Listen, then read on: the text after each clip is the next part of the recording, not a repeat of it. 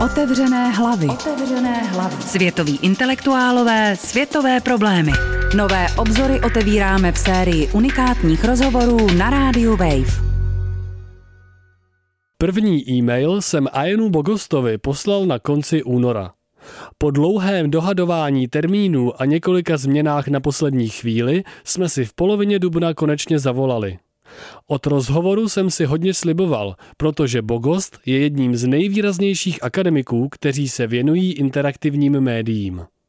Napsal spoustu knih o počítačových hrách, několik jich i sám vytvořil a v současnosti přednáší na Technologickém institutu v americké Georgii. Protože ale pravidelně píše publicistické texty pro The Atlantic a často se vyjadřuje i k neherním tématům, o virtuálních světech nakonec náš rozhovor vůbec není. Místo toho jsme se bavili o ovlivňování našich pracovních i osobních životů technologiemi, povaze současného technologického biznisu nebo potřebě zamýšlet se nad tím, jak moderní výdobytky mění náš každodenní život. Když totiž Ian Bogost říká, že v určitém smyslu už v roboapokalypse žijeme, zdá se, že je nejvyšší čas. Otevřené hlavy. Otevřené hlavy. Začnu vaším termínem hyperzaměstnanost. Označujete jim situaci, kdy po nás zaměstnavatelé požadují neplacenou práci mimo pracovní dobu, zprávu sociálních sítí, kontrolu e-mailů a tak podobně. Jak jsme se do téhle situace dostali? Yeah, you know the, the there's this fear in capitalism that um, v kapitalismu se tradičně bojíme nezaměstnanosti, toho, že nebudeme mít práci, že nebudeme mít dostatek peněz nejen, abychom vůbec přežili, ale abychom byli právoplatnými členy společnosti. Ekonomy a politiky zajímalo dlouhou dobu jenom tohle. Posuzovali jsme zdraví ekonomiky a společnosti skrze míru nezaměstnanosti, ale to je podle mě jen část skutečnosti. Hyperzaměstnanost znamená, že spousta z nás má mnohem víc práce, než potřebuje a než bychom vůbec byli schopni kdy odpracovat. Sice máte klasický pevný úvazek, jenže ani když přijdete domů, práce neskončí. Protože máte doma e-mail a na smartphonu pracovní chat, jste nuceni pracovat nejen přes čas nebo o víkendech, ale vlastně kdykoliv. Dřív byla takovým časovým nárokům vystavena jen velmi úzká skupina lidí. Vysocí manažeři, lidé zaměstnaní ve veřejných službách, doktoři, u kterých prostě bylo potřeba, aby byli na příjmu. Částečně to alespoň pro některé z nich bylo vyvážené vysokým platem nebo mzdou, případně svobodou podnikání na volné volné noze, jenže dnes to po vás chtějí, i když máte málo nebo průměrně placenou práci. Jedním z faktorů, které umožnili, aby se nám práce takhle potají vkradla do života, byly samozřejmě mobilní telefony, smartfony.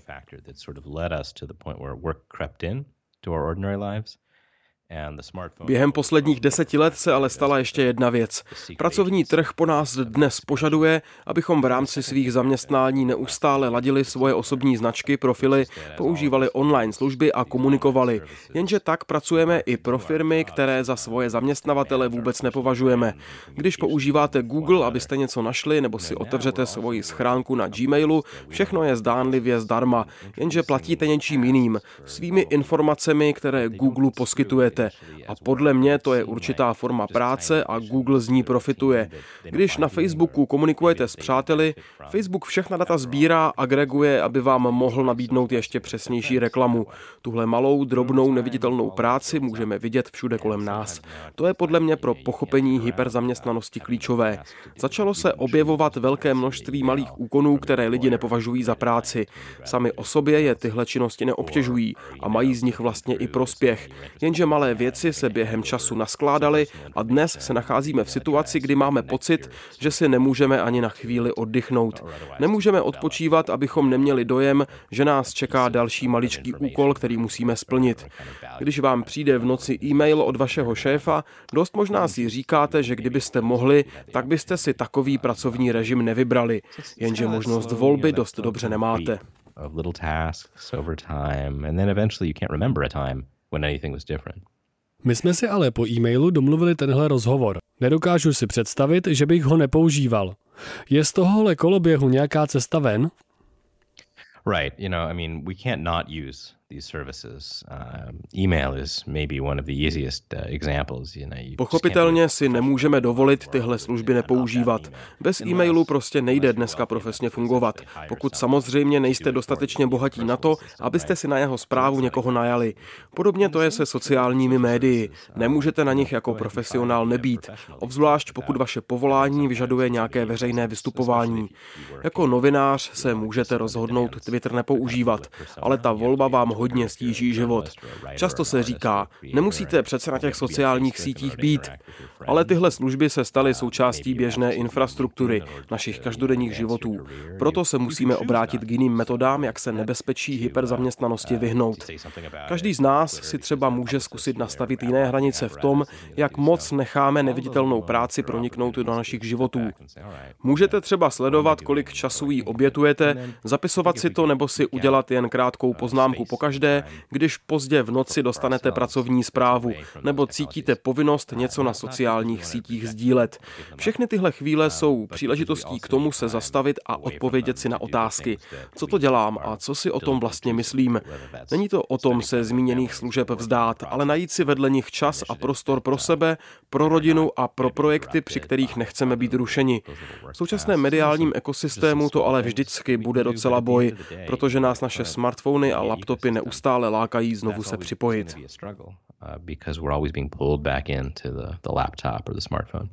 Ukazuje tenhle problém na nějaký hlubší princip, který souvisí s kapitálem, korporacemi a technologiemi? Podle mě je to hlavně důsledkem toho, že jsme nechali technologicko-mediální společnosti nespoutaně růst. Podařilo se jim změnit sociální chování bez toho, aniž by to někoho zajímalo.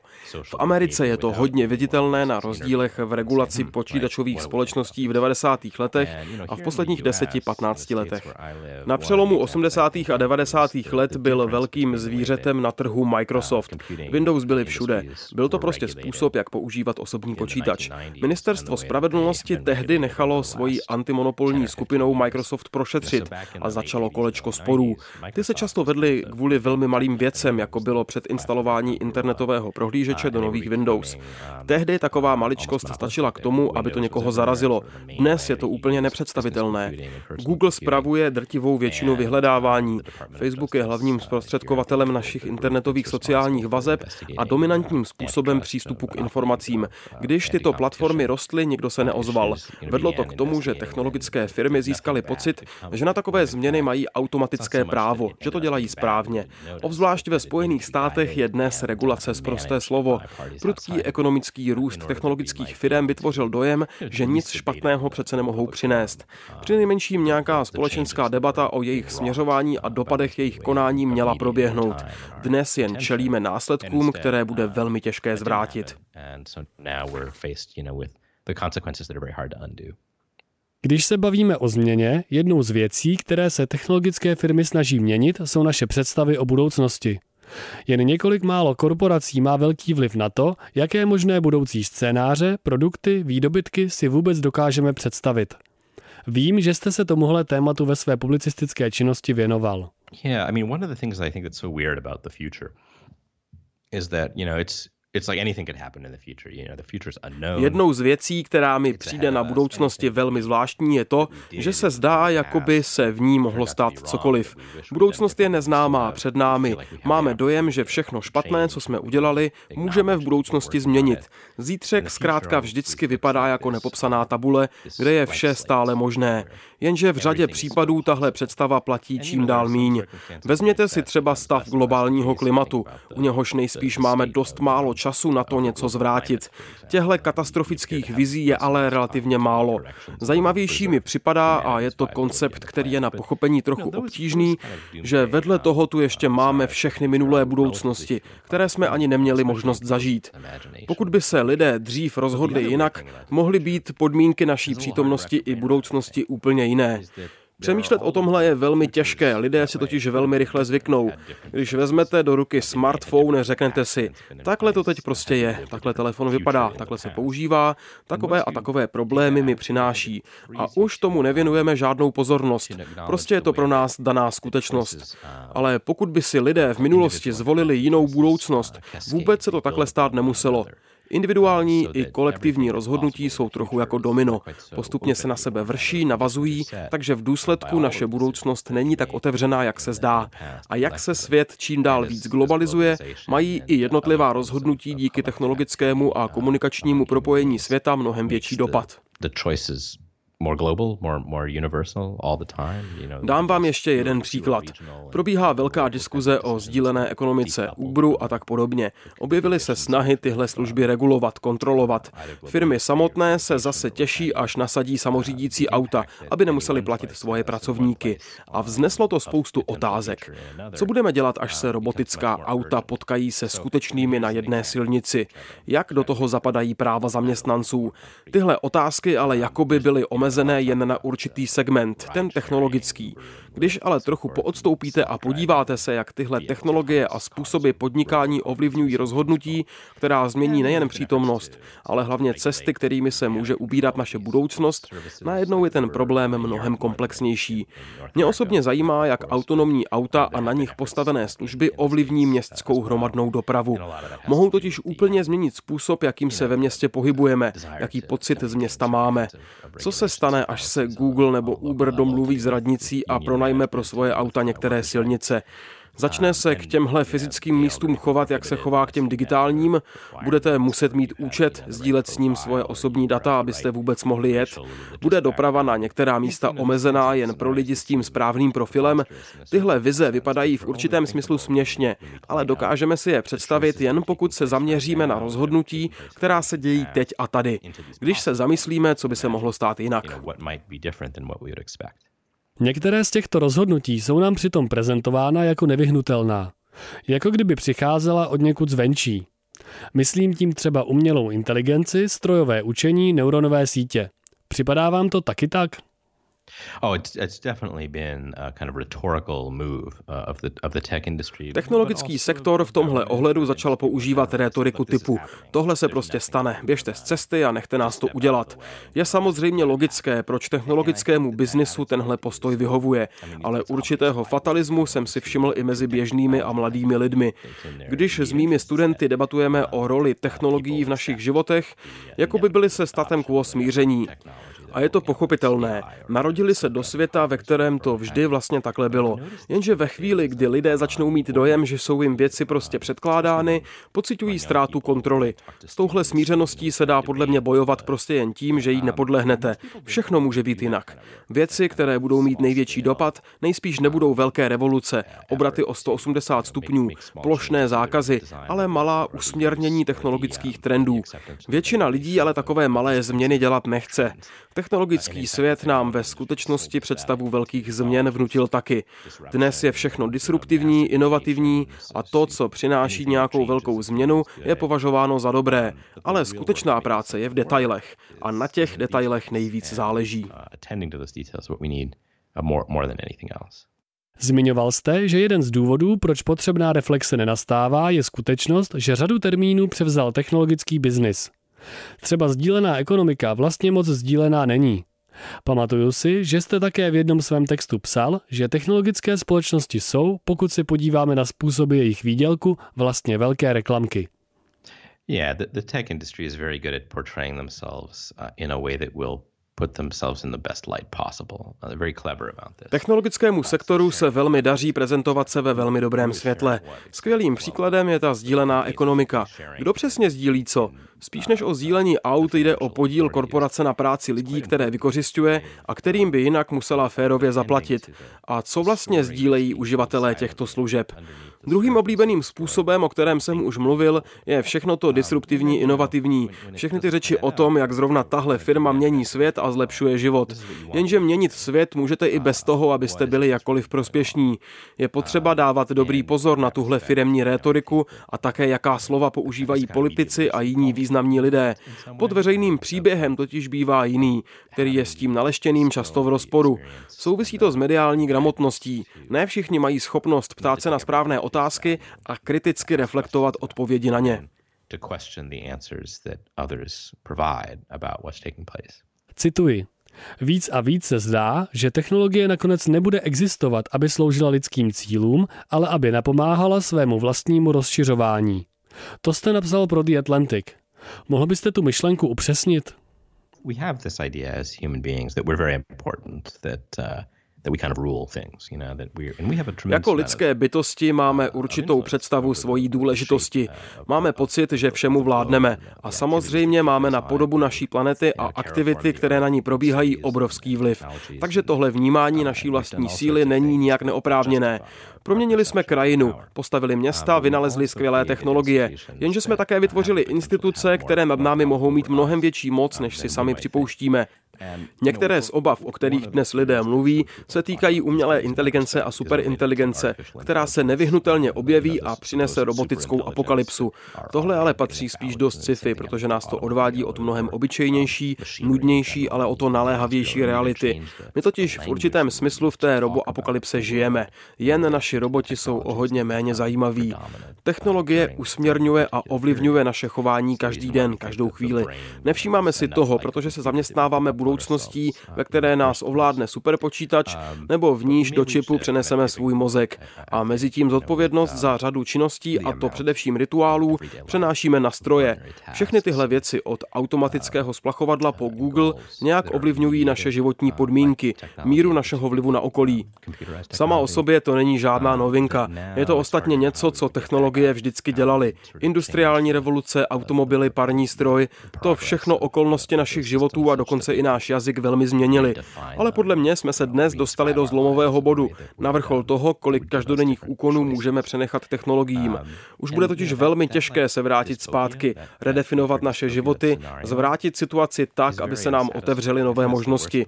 Ve sci-fi roboapokalypse aspoň lidstvo ve velkém výbuchu odejde ze scény, ale ta naše verze, ve které nás stroje ovlivňují a my si to ani neuvědomujeme, to mi přijde skoro horší kind of facilitate and make easy without even knowing that we've made those choices, that seems like a much, much worse scenario to me. Velmi zajímavé jsou vaše aktivity, které se týkají obyčejných věcí. Mluvím třeba o sérii knih Object Lessons, kterou pomáháte dávat dohromady. Napsal jste texty o hrničcích, sešívačkách a jiných drobných předmětech a jsem si jistý, že u vás je zatím nějaká filozofie. Right. So um, yeah, the Object Lesson series, um, which I've been co-editing for several years. Naše série knih a esejů Object Lessons je výzvou k tomu, aby lidé četli a psali o věcech, kterých si jinak nikdo nevšímá, ale které mají hmatatelný vliv. Vezměte si třeba ledničku. Skoro každý má ledničku, ale nikoho nenapadne, jak takový přístroj strukturuje náš život v domácnosti. Smartfony, umělá inteligence, Uber, to jsou věci, o kterých debatujeme, kterých se bojíme, ale je tu spousta jiných předmětů, objektů objektů, na kterých jsou nové technologie a naše sociální vztahy a chování postaveny. Přemýšlet nad jejich historií, okolnostmi jejich vzniku a jejich vztahu s jinými předměty je důležité. Všechen ten šum, jeho skrytá magie, utajený život, ten je možná ještě důležitější než ty velké věci. Odpovím ještě na tu filozofickou podstatu. Během posledních 10 až 15 let sledujeme změnu, trend v určitých filozofických kruzích. Odklon od poststrukturalismu, který se zaměřoval na to, jak lidé konstruují svůj svět, jeho významy, jak je kolektivně a individuálně formují svými touhami. Místo něj se vracíme zpátky k reálnému světu. Ten totiž existuje, není v našich hlavách, v naší představivosti. Pro vědce nebo inženýry to samozřejmě není nic překvapujícího, ale pro filozofii je tenhle návrat k realismu docela zjevení. Ten můj zájem o věci jdoucí mimo lidskou pozornost není užitečný jen kvůli tomu, že nám umožňuje dívat se na lidské bytí jinak, ale i jako disciplína sama pro sebe, jako nástroj k pochopení okolního nelidského světa na hlubší úrovni. Jste akademik. Píšete akademické texty, knihy a podobně, ale zároveň publikujete v The Atlantic, vytváříte počítačové hry a přednášíte. Říkám si, jak vztah mezi akademickou a veřejnou sférou chápete? Yeah, I mean, you know, the, the, the history of the university was Akademické prostředí bylo historicky považováno za místo vysoké kultury, v němž aristokracie a bohatí mohli získat právo nahlédnout do historie myšlenek a studovat je. Tohle se změnilo a akademici už nemohou dál obhajovat tuhle mocenskou strukturu. Dnešní akademické prostředí musí udržet nějaký vztah k běžnému reálnému životu a obyčejným lidem. V humanitních a sociálních vědách existuje určitý strach z kolonizace myšlenek především komerčním světem. Jednou z představ je, že akademický svět nám umožňuje umožňuje povznést se nad běžný život a analyzovat ho z dálky. To je do jisté míry pravda, ale když se kvůli zkoumání od světa vzdalujeme, riskujeme, že se od něj úplně odtrhneme. Myslím, že dnes má každý akademik povinnost svoji expertízu a zájem propojovat s veřejností. Dá se to dělat mnoha způsoby. Můžete třeba jako já psát články do časopisu, ale je potřeba tuhle činnost brát vážně. The material world, the world of real people, um, and that that's important. Critical that, that that scholars do that today. Slyšeli jste rozhovor s mediálním teoretikem a Jenem Bogostem. Příští středu se můžete těšit na rozhovor s filozofem Slavojem Žižekem. Otevřené hlavy. Otevřené hlavy.